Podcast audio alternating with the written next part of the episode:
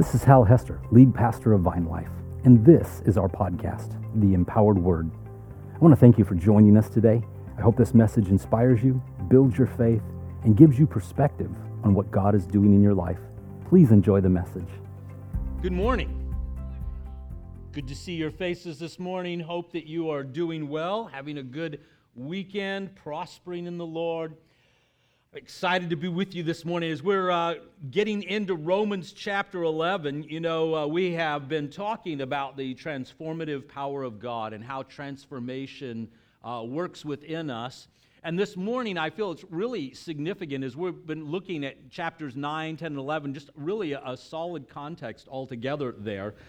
You know, we are bringing to a crescendo this whole part of 9, 10, and 11 as we have been talking about the transformative power, specifically today, we're going to hit really hard on this whole issue of what it means to be loved by God. For you and I, then, to really understand and enfold deep into our being what does it mean when you and I are loved by God? What is the, the, the transforming power of the love of God? How does it impact us? How does it uh, affect the way that we view ourselves, the way we affect, affect the way we view the world, even in the way in which we view the scriptures? I think it's very central to our understanding of who God is, I really believe that more people, if they fully understood this moment right here that we're going to talk about, about how the transformative love, the transformative power of God's love, of understanding how that love is deeply woven through the entire witness of Scripture, it would be the greatest catalyst to move the church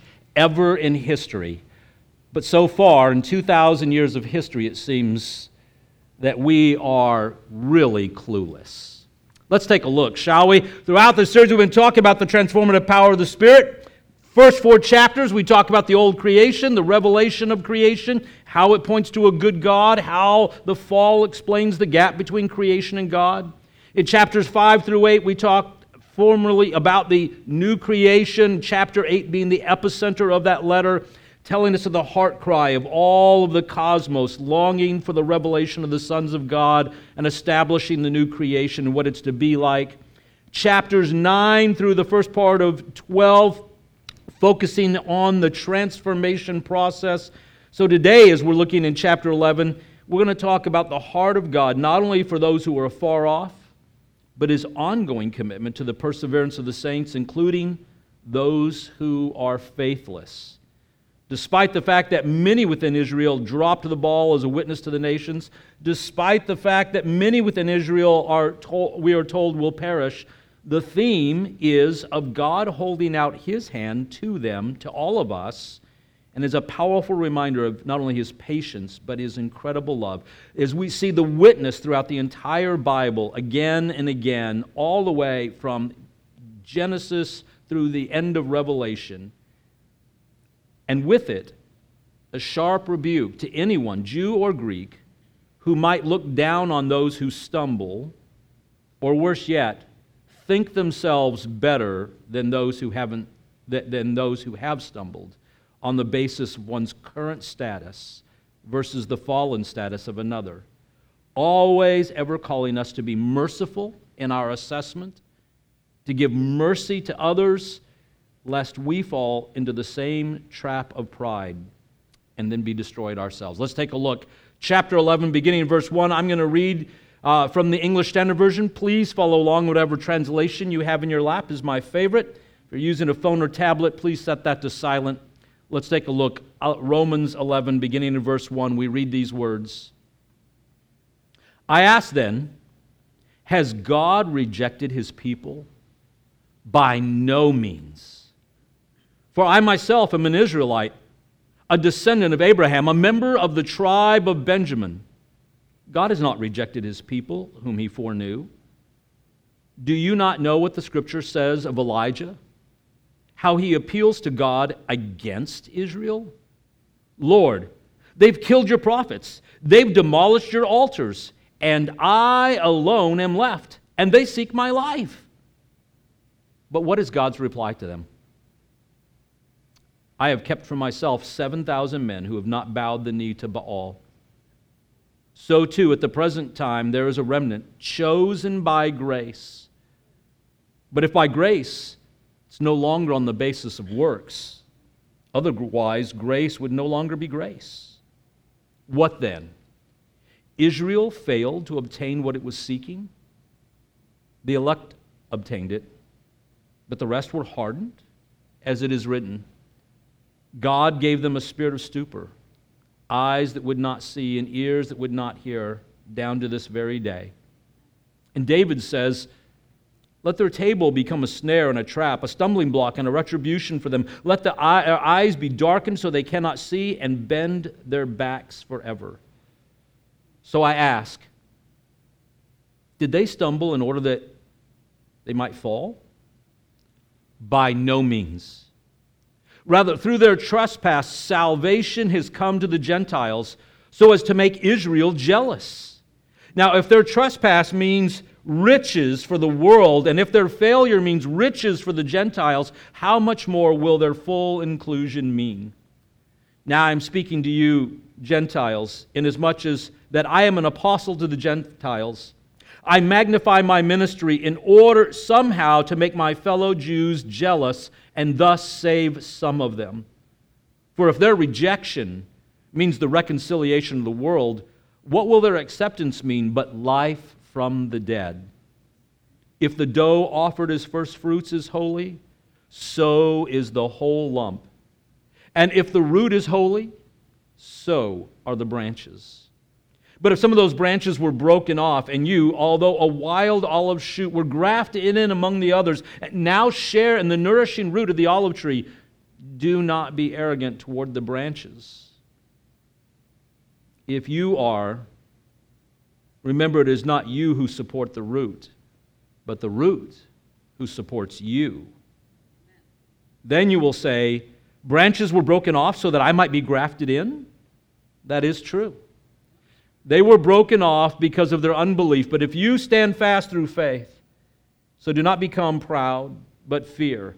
For if God did not spare the natural branches, neither will he spare you.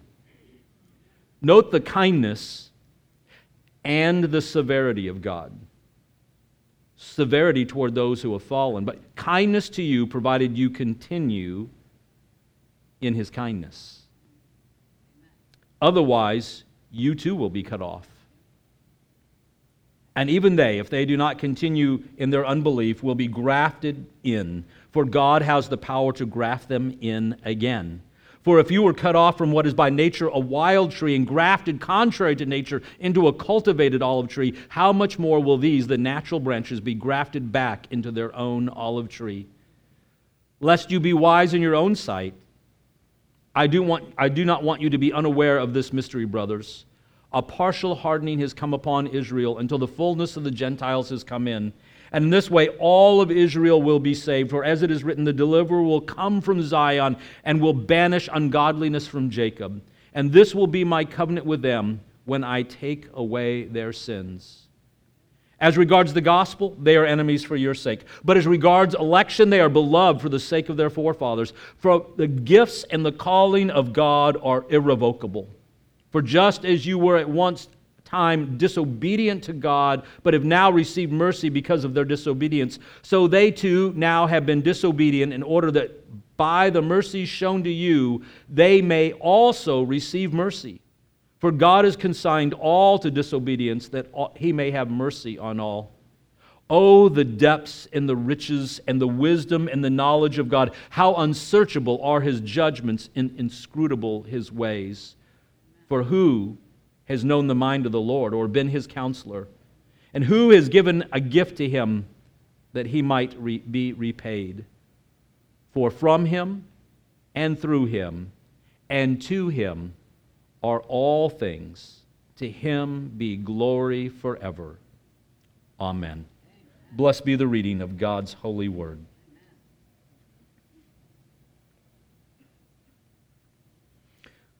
Well, if you've been around here for any amount of time, you have heard me say repeatedly about the importance and the critical uh, grounding we need from the Hebrew Bible for understanding and then applying the entirety of the Bible.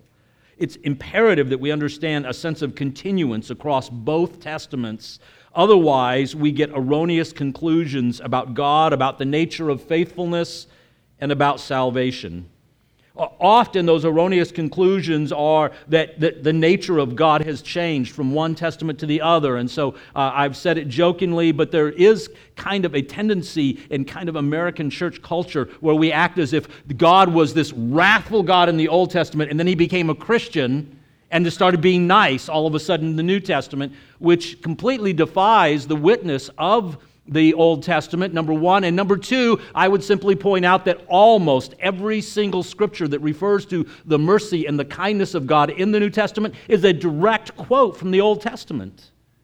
So that actually doesn't even make remote sense if you just simply slow down enough to read those verses in the New Testament and then notice that they're offset and go back and look at them. You would read them in their context and realize that there is no way, there's just no, no way that you can read the New Testament and conclude that the God of the Old Testament was a different God or that he behaved differently or that he was less than merciful throughout the whole weight of the Old Testament. And so, if you read the Old Testament and you're getting the conclusion that God is wrathful, unkind, impatient, my response to you is you're reading it wrong. It is not a shortage of witness in the Old Testament, it's that you're reading it in a selective way, possibly ignoring some of those significant segues where it talks about that then a hundred years later his wrath was poured out. And then you think about your own behavior and tell me when you've ever waited 100 years to pour out your wrath on anyone. Hello? It's just really very inconsistent reading that produces that, or really bad teaching that wants to pit the Old Testament against the New Testament, which is downright heresy. Now, the other thing is often that about faithfulness, what we lose when we separate the two testaments is that we get the idea that faithfulness is on us. And so oftentimes the way we preach faithfulness and faith all comes down to you being faithful rather than God being faithful. Again, if you're just putting that on yourself, one of the big problems is, is if God is not faithful, it doesn't matter that you're faithful. Hello? If you put your faith in the alarm clock, but the power goes out, you put your faith in the wrong thing, right? I mean, uh, I can have hope, I can lean into something, I can believe something all I want, but if it's not actually there, if it isn't able to do what was promised, then my hope, my faithfulness is in nothing. If you and I put our faith in God and God is not faithful, that would be meaningless. But it is He who is faithful. That is the great witness from Genesis 3 on, is showing how God intended all of these things, how God has brought everything to pass, that God is faithful to do everything that He has promised. So then, as we look at all the things that have come to pass through his faithfulness, we have confidence in the few things that are left to be tended to. In other words, we have this confidence as we look forward that what he says will happen in the end of days will happen because he has been faithful all throughout time and history. We can say, Well, I have confidence. Past behavior is the best indicator of future behavior, right? If you got somebody who is a bad actor, you don't suddenly think to yourself, Well, I bet he'll be different next time. If you do, that's called codependence. We have counseling for that. You know, you, you, that is unhealthy thinking. If you think that the guy who beats his wife is suddenly going to stop beating his wife apart from being radically changed by Jesus, you're going to get hit a whole lot. If you think that she's going to start being faithful, suddenly, out of nowhere, when she hasn't been faithful all uh, her entire, entire marriage, guess what? You are being codependent. You're, you're, you're hoping in something that doesn't exist, apart from the love of Jesus changing her heart, right? So it, it, could be any number of things that you and I, when we are looking to the faithfulness of God, that we need to understand that He is first faithful, and that the reason you and I can have faith, the reason we can put trust, is that two things is that one god is faithful and second that he imparts to us a gift of faith so that we can trust him and believe him and be consistent in that belief.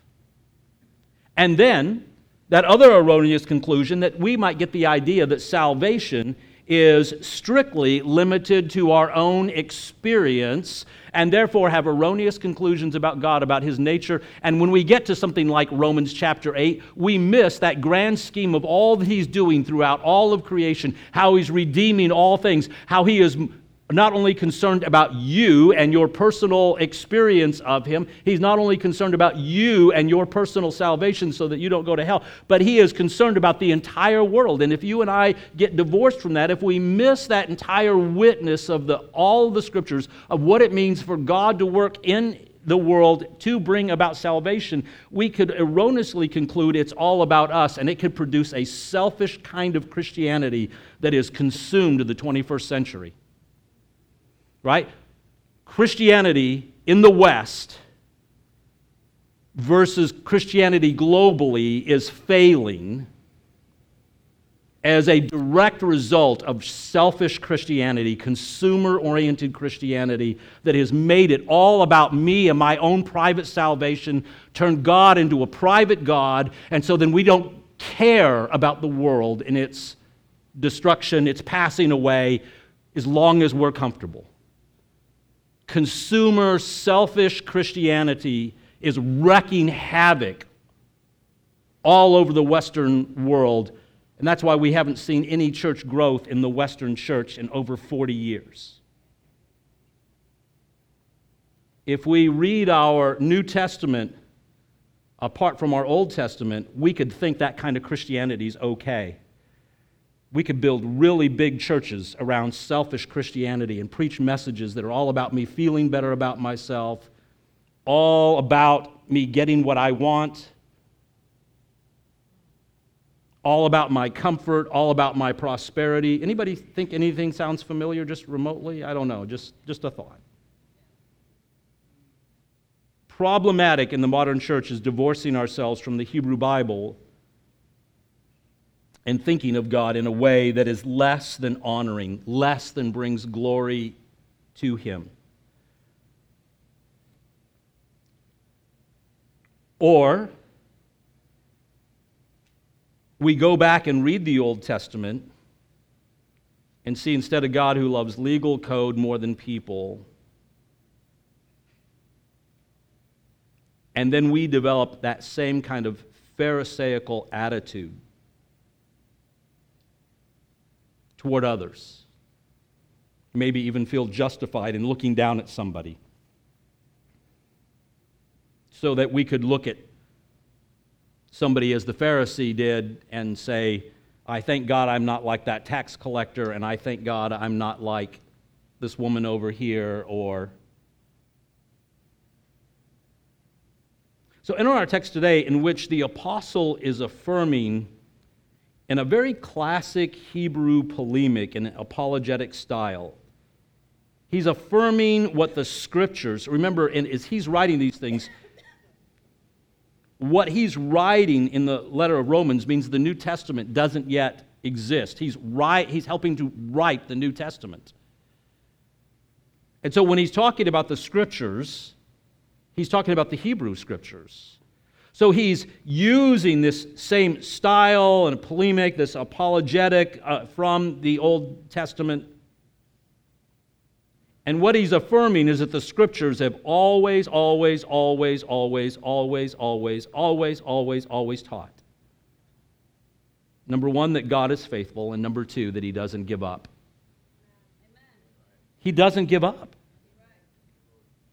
As we look at the history of God and his people throughout the Hebrew Bible, uh, can I just tell you that this is just this is so central to our understanding of who God is, that He doesn't give up. I mean, you and I start there in, in Genesis and we begin to read about what happens like from day one, right? I mean, we're in Genesis chapter 3 and we've got Adam and Eve, and He goes, The one thing I don't want you to do is eat from the tree right over there in the middle of the garden. You can eat from all the others, just don't eat that one. And what do they do? Chapter 3? Oops. Oops. And that like becomes the definition of humanity from there on. Oops. I love it when my, my grandson Trey will like he'll be like I'll get after him or something and he'll go, "Sorry, Papa.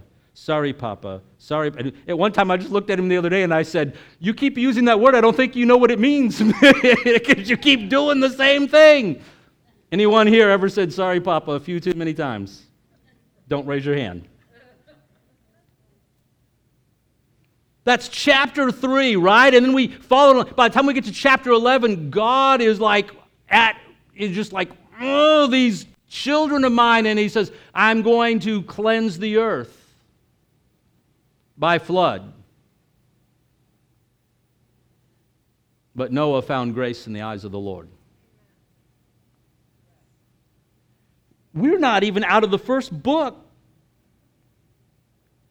You don't get through the first book without several more accounts of where it's like at the end of the rope and people are doing everything they want and they're just going running insane.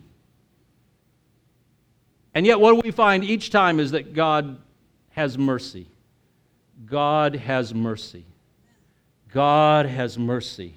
But God has mercy. I mean, like, how many times do we have to have God having mercy just in the book of Genesis alone for you and I to come to the conclusion that maybe God is merciful? I don't know. It just, it just that's what kind of a pet peeve of mine. Like, how do you get out of the book of Genesis and not conclude that God is merciful?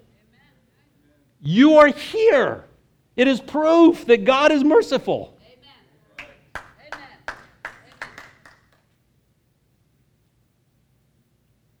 And yet it goes, it continues throughout the Hebrew Bible. So that first question in chapter 11 isn't just building on the first two chapters of Rome, uh, on the last two chapters of Romans, 9 and 10, but it's also built on the entire witness of the Hebrew scriptures when he says, Has God given up on his people? Has he repudiated them? Literally, it says. We just not a word we use a lot. Has God given up on his people? And then there's that resounding, emphatic, and evidential no. The evidence says it clearly. I mean, you and I look at the, the entire evidential witness of the Old Testament, we have to conclude no, there's no way that God has given up on his people. Now, I know that there is a false doctrine called supersessionism that teaches that the church has replaced Israel and that God turned his back on them. But this passage alone ought to tell us that God has not stopped loving Israel. Instead, what it ought to tell us is a great deal about the way that God loves his people. That he's patient. You see, God is the same today, yesterday, forever.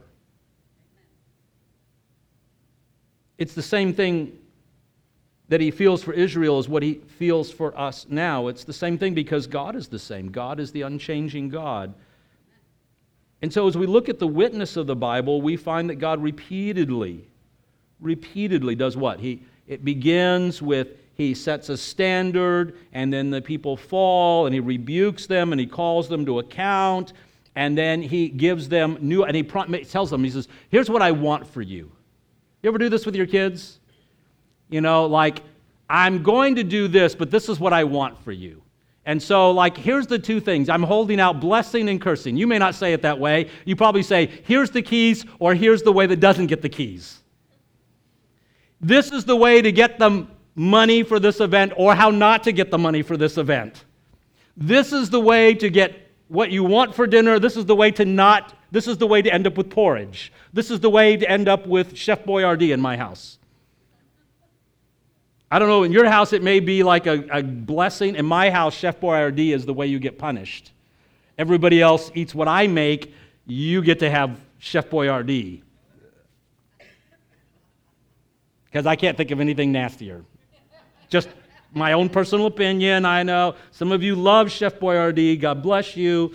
You know, um, but in my house, that's a punishment.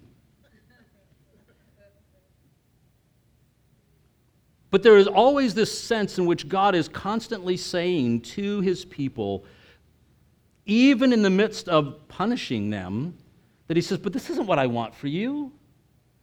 Uh, Israel, I love you. Samaria, I love you. Remember Samaritans, like the ones that the Jews thought, you know, nobody loves them? I mean, he, he continually says this to his people over and over again I, I love you. I don't want this for you. I don't want it to end this way. I don't want it to become this.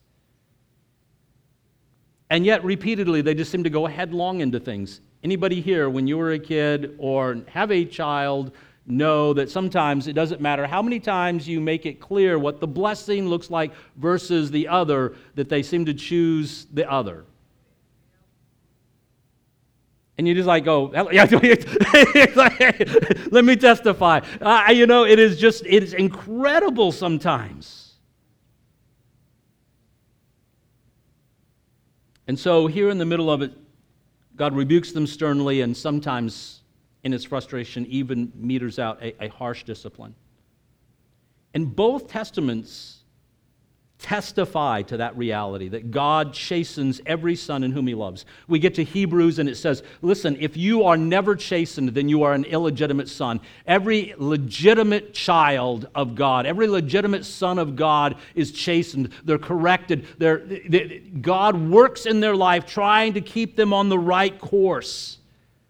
In fact, he says if you're never chastened, you might actually conclude that you're not actually a child of God. If we never get corrected.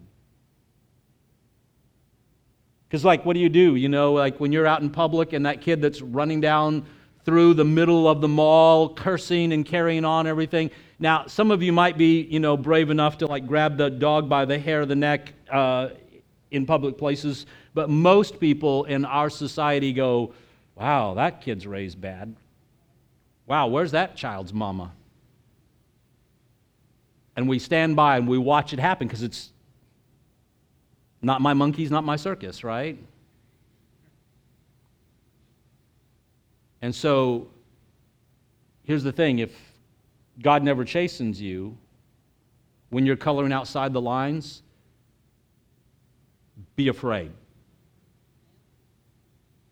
It's amazing sometimes how people get that wrong. They go, "Oh, well, see, I must be the exception." I don't know how many times I've been told by some, like by a cheating spouse, "Well, God hasn't punished them, so that you know that maybe they're the exception. They just have a higher libido than other people." I'm like, "You, you just said the dumbest thing I've ever heard."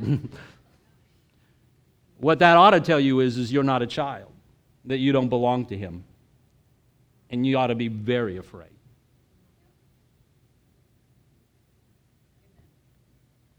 God chastens every son whom he loves. So we have this grand history of Israel. You, can, I, you and I can even look as, as late as the Assyrian captivity or the Babylonian captivity and see how God continually held out his hand to Israel. I mean, one of our favorite texts at Christmas time, right, is when he's talking about the child who will be born of the young maiden, right? And we know it in the New Testament as the child will be born of a virgin, but in the Hebrew it's talking about a young maiden. And there's this whole thing in which the prophet Isaiah is pointing to a young woman in the king's court and says, Before this child is even reaches the age of three, the king who is pursuing you will be crushed, and this will be proof that God is with you and for you. And you need to put your confidence in him and not worry about the outside kings, not worry about what Babylon's doing, not worry about what anyone else is doing, that you would trust in the living God. Right there in the middle of their disobedience, he's holding out hope. But they didn't listen and they still went into captivity.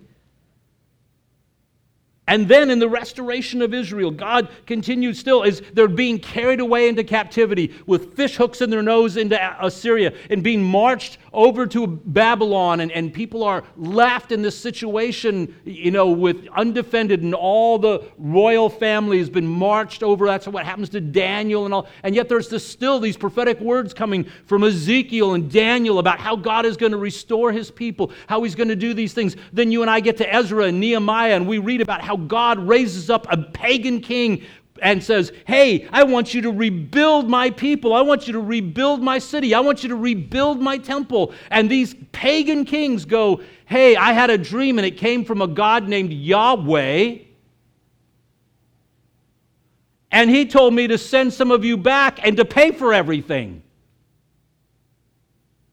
Next time you're worried about where the money's going to come from, if you just will get on board with what God is doing, Uh, to me, one of the first signs that God's maybe not be in it is that we just don't have the money for it. It might be your plans instead of God's plans. Just a thought. On the other hand, like, well, I won't go into the other hand.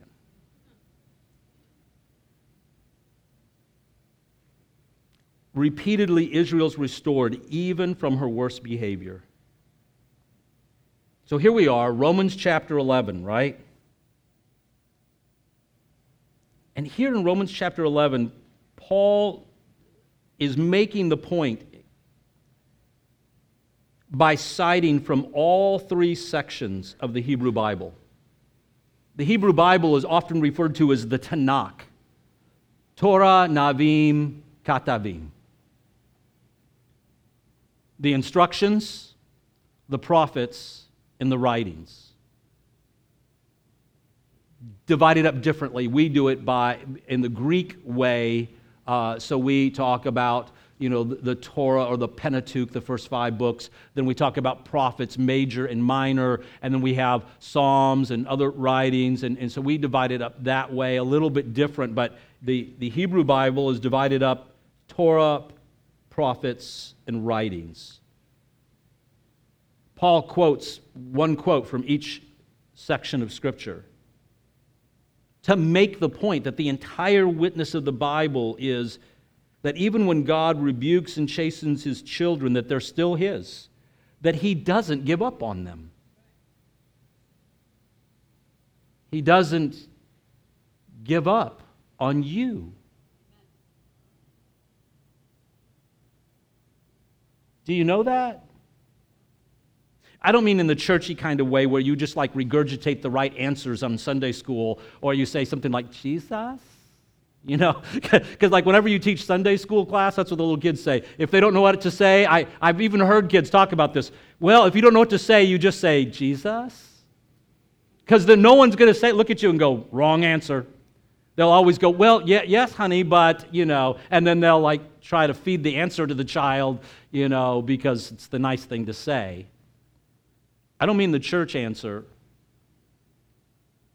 I mean, do you know that God loves you? Even when you're faithless, even when you fall.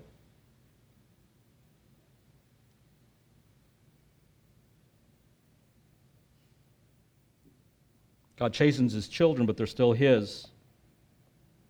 And so we look at the long suffering nature of God throughout the entire witness of the Hebrew Bible, followed by the restoration of Jerusalem and the rebuilding of the nation state by other nations who then, like, write the check to do it. And, and, and somehow we've missed the message from the Old Testament that God is patient and merciful. Isn't that crazy that we would miss that?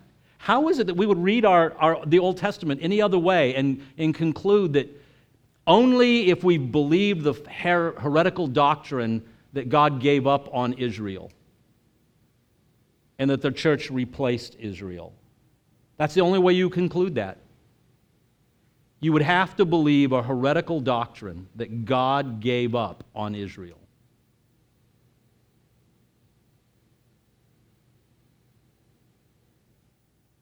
I want you to let that sink in deeply why you and I need the whole witness of the Bible, why we are not just New Testament Christians. Because if you are, you're missing a whole lot.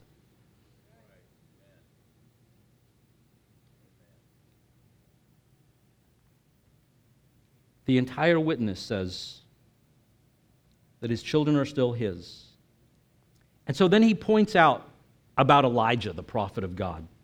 now, now I, I love some things that, you know, like in James, it tells us about Elijah because Elijah was this really powerful prophet, right? I mean, everybody likes to talk about Elijah. He calls down fire from heaven, you know, and like, and there's water all everywhere, and it soaks up the water. There's the fire. It's like It's like one of those events where you go, man, that was cool. Like you'd like to be there and witness that. When fire falls from heaven, you just go, wow. Just like he prays all the other prophets all day long. The false prophets are slashing themselves, they're carrying on, and he's taunting them. Maybe your God's on the toilet. Maybe he's on vacation. Maybe he's got COVID. No, not literally, but you know, I mean, like there's all this, like this, he's just punking them, right? And, and then all of a sudden he goes, okay, step back. If you are the real God of heaven, let fire fall from the heavens and consume this, al- uh, this, consume this altar and the gift on it. And whoosh! And it happens, and we like go, yeah! Because we'd like to see more of that, right? Anybody? Everybody? Come on now. Of course we, we, we like every time we want our enemies like, you know, like God let fire fall from, he- you know, the sons of thunder, right? It's not just John and, and his brother, you know. But also what it tells us in James, and I love this part. Can you just like camp out here with me for just a moment? That Elijah was a man just like you and me. Nothing special about Elijah. You and I make him special. James tells us otherwise. He was just a man like you and me. And he prayed. See, the one that's special is well, God. And in his ordinariness,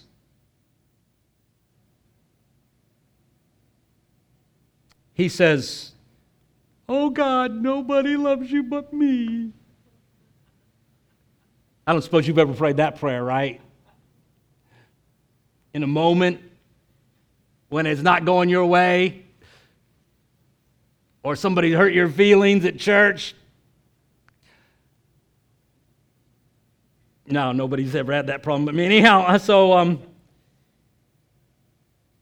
and God's word to him Elijah, I've reserved 7,000 people who have not bowed the knee to Baal. I, there's 7,000 people among my people besides you who are faithful. And would you and I note that then shortly after, God took Elijah home? Not as a punishment, nor as a reward. But simply, here was the thing that Elijah just wasn't able to do what God needed done next. So he replaced him with Elisha. And then Elisha did for Israel the same thing that Moses did for Israel, the same thing that Jesus did. He interceded, he stood in the gap. Here in the letter to the Romans, the apostle tells the ecclesia of Rome God's the same. On the one hand, look, they were chosen by election, they are loved on account of the patriarchs. On the other hand, they have the right to refuse. Some will obey, some will not. Some will say yes, others will refuse. God loves them nonetheless. Much in the way the world that God loves the whole world. For God so loved the world that he sent his one and only Son. When you look at verse 11, I really like the way it's translated in the Kingdom New Testament. Have they tripped up in such a way as to fall completely? Certainly not. And yet, here's the part we struggle with. Verse 22 is clear. You can be cut off, even among the elect. I realize that doesn't fit very well in either camp, Arminian or Calvinist, right? Because uh, you know, if you're Arminian, you don't want there to be any elect, and if you are, if you're a Calvinist, you know, only the elect. And and so then, like, you know, what do you do? Well, they can't fall, they can fall, and and suddenly both camps are in conflict. And you know, can I just point out something to you that I've just noticed over the years of studying my Bible? Anytime there are doctrinal tensions like that, that where both camps can defend their points well by pulling out certain verses out of context and you know and ramping up and then they can defend themselves and then they never seem to convince the other side because they're busy quoting Bible verses back and forth at one another. That the answer usually lies in the tension between the two extremes. That there's that seemingly impossible thing that God would make both things true.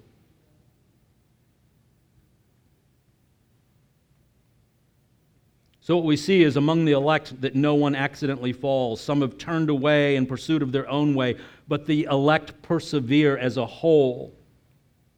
Remember in chapter 8, we were told that Team God, Father, Son, and Holy Spirit, not only has God given us his transformative power, eh, but he is rooting for us, interceding for us. We're told that Jesus makes intercession. Not only did he go to the cross, but he continually makes intercession for us. That the Holy Spirit continually makes intercession for us with groanings too deep for words. There's this whole thing where Team God is transforming us, rooting for us, interceding for us, empowering us so that we can persevere. And we ask the question that how can we fail? How could we how could we fall apart? I mean, that's the whole point of chapter 8, right? I mean, is this this cheering on in the midst of transformation? You can, you will, if you will press in, if you will persevere, God will make sure that you persevere.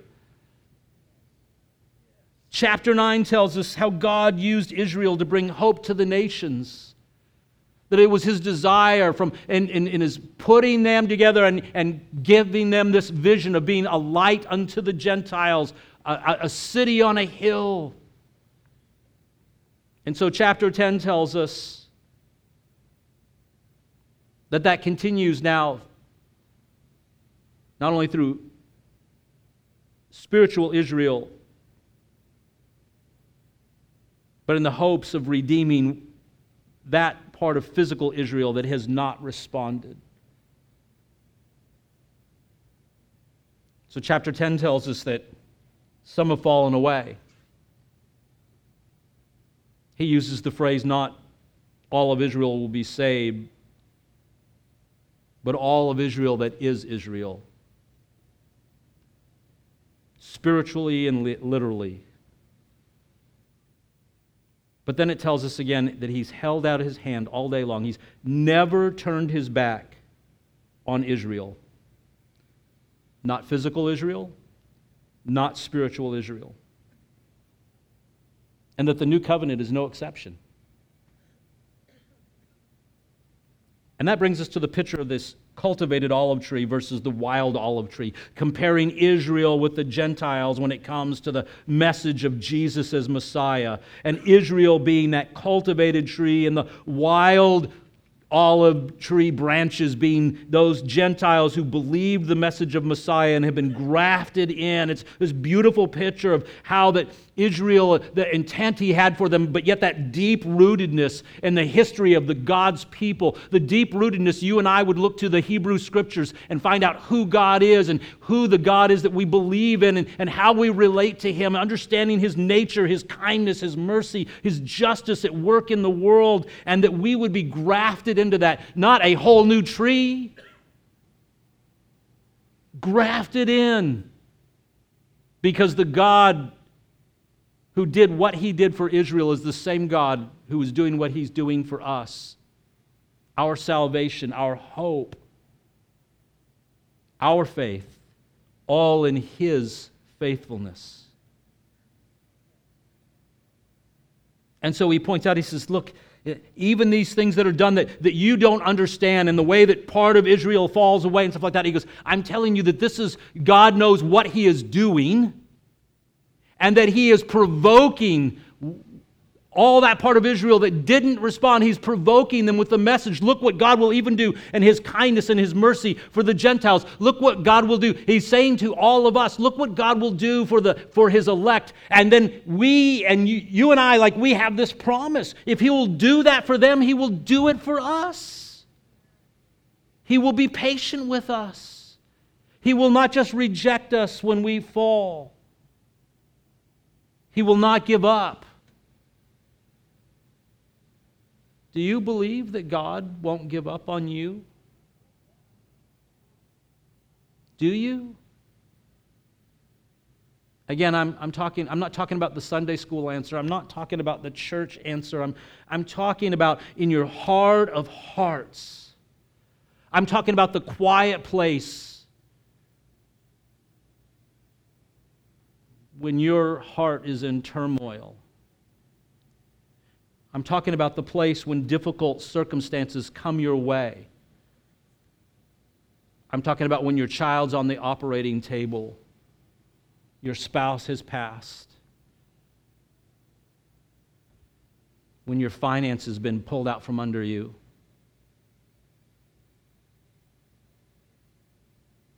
Do you believe that He loves you? When you did stupid with zeros on the end, and they've come to claim your stuff.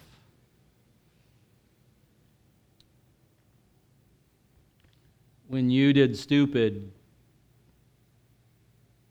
and the physical effects are taking their toll on your body. From years ago, maybe more recent, do you know that He still loves you? that God never stopped caring about physical Israel. He never stops caring about the Gentile world. He never stops caring about spiritual Israel. All are loved by God. And not in an unhealthy, dysfunctional love of a codependent parent that never says no. See, he actually does say no to things. He actually does tell us there is a falling away. There, the love of God is not anything goes in the name of love, which is popular in modern society, misguided attempts to normalize unhealthy behavior or justify self destructive patterns in the name of love. No, God loves us. He sets real boundaries and He calls us to real choices. God calls on us to change and to grow, to become. He loves us too much to leave us as we are. And when we altogether reject His love, He lets us go our own way even to the point of our own destruction. He will not force you to be in His presence, He will not force you to love Him. You can go your own way. Whether you're physical Israel or physical Gentile, you can say yes to God through Jesus the Messiah. And if you're physical Israel or physically a Gentile, you can reject his love. But the invitation, irrevocable. His gift and his calling, irrevocable. And if you choose him, his mercy and his riches are unfathomable, his love immeasurable, even when you fall, even when you stumble, even when you're stupid. And that's really what's driving the whole thing about being transformed, about what it means to be a new creation, is when you and I begin to realize how all of us, the entire creation scope, the, the whole of the cosmic experiment, was all for God to demonstrate his love for us, for us to fall in love with him. Like when you begin to let that message of the scripture begin to work through your whole entire being, when you begin to see that tremendous witness of how all of time and history has been speaking this message, that God is continually holding out his hand.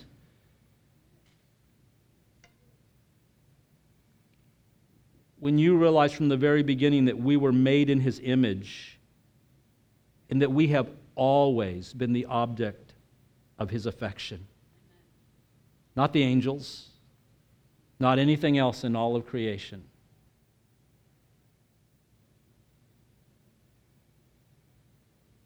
That we have always had a choice to love him or to not love him. And that loving him and doing what he says is not only good, but it makes life work. It restores life. It brings us the greatest joy, the greatest satisfaction. If we love Him and we know that He loves us, and that becomes the very defining idea of what heaven is all about His will done perfectly. On the other hand, if we love Him kind of like we love ourselves, well, that becomes hell.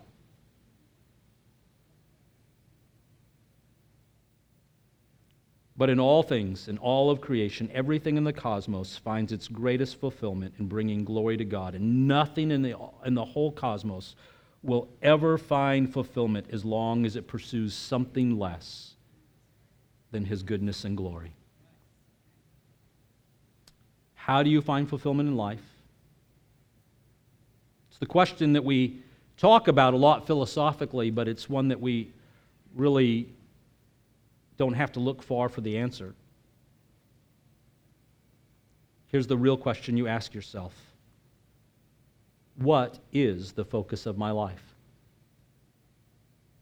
See, in a church context, we know that the response is supposed to be My life is focused on God. I live for God and for His will. Really? Really? See, I think if we're honest with ourselves, that lack of understanding just how much God loves us and, and that how He created us in His image and that He wants to have His way in us and through us and that that will bring us the greatest satisfaction. It won't be in, in just in the, the things I can imagine with my heart and mind or things like that. But if I really had this sense of that God loves me and that the things He calls me to are the things that will bring me the greatest sense of satisfaction and fulfillment, if I really understood what it meant to bring God into every part of my life, I think we would, one, we would pray differently. One, second, we would experience life differently. See, what most of us mean when we say that we have God as the focus of our life is that what we've smeared a little Jesus on what we've decided to do.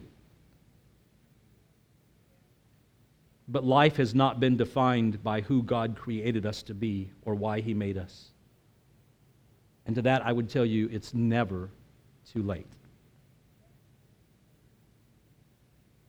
Honestly, how many of us have even really gotten beyond the question of, am I saved or not? It's where most of us live our life in church. The questions that, that circle around that topic occupy almost all of our thoughts. What does it mean to be a disciple of Jesus? Am I the elect or not? Am I saved or not?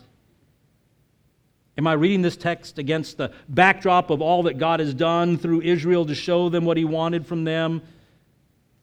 Or are we just stuck on that point? God, would you bless what I've decided to do? Am I saved? Am I not saved?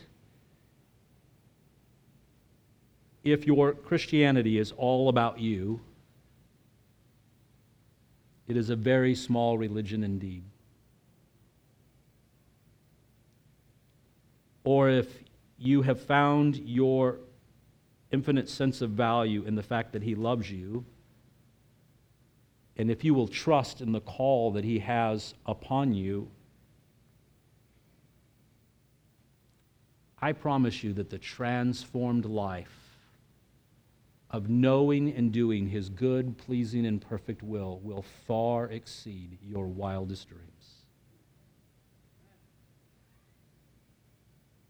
Well, so here's my question for one another ministry time Do you feel loved by God?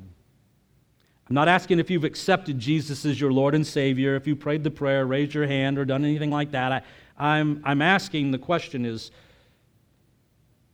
Do you feel loved by God? Not mental assent, not that you have a mental agreement with the scriptures I read, and I believe that verse for the moment in time. I'm asking, do you feel the love of God for you? And if not, I just want to invite you to stand and get some prayer today. So let me just invite you to stand. Do you feel loved by God? And if you don't, let me invite you to stand.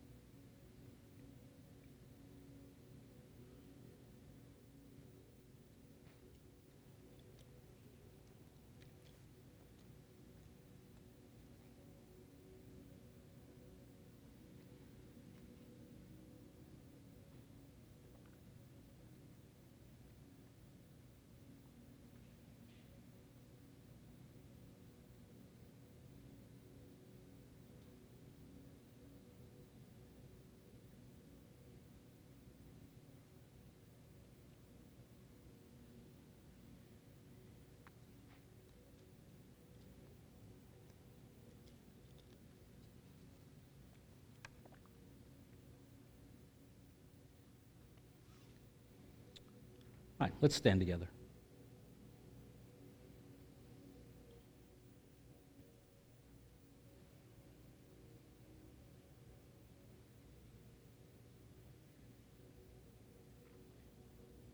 Let's go ahead and have uh, prayer team members if you want to come to the front.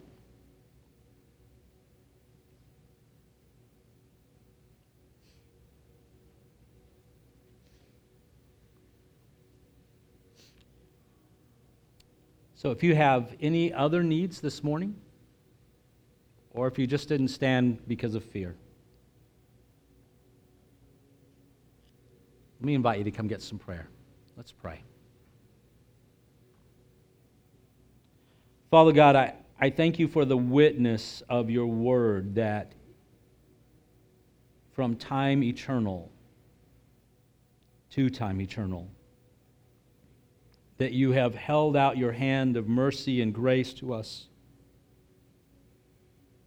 that you have loved us with an unceasing love in both our weaknesses and failures as well as in our successes in bringing you glory and honor. And I pray, Father, that your empowering presence, the transformative power of the gospel, would continue to bring us into harmony with who you revealed yourself to be and what you're doing in the world.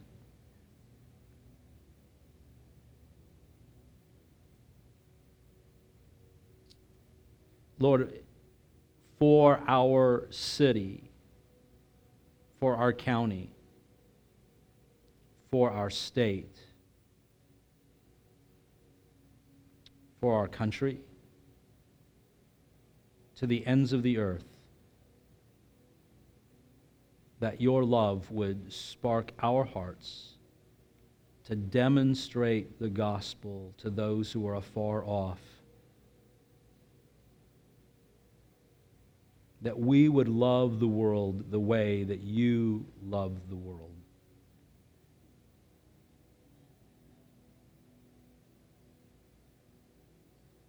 And that we would not judge the world the way we judge ourselves.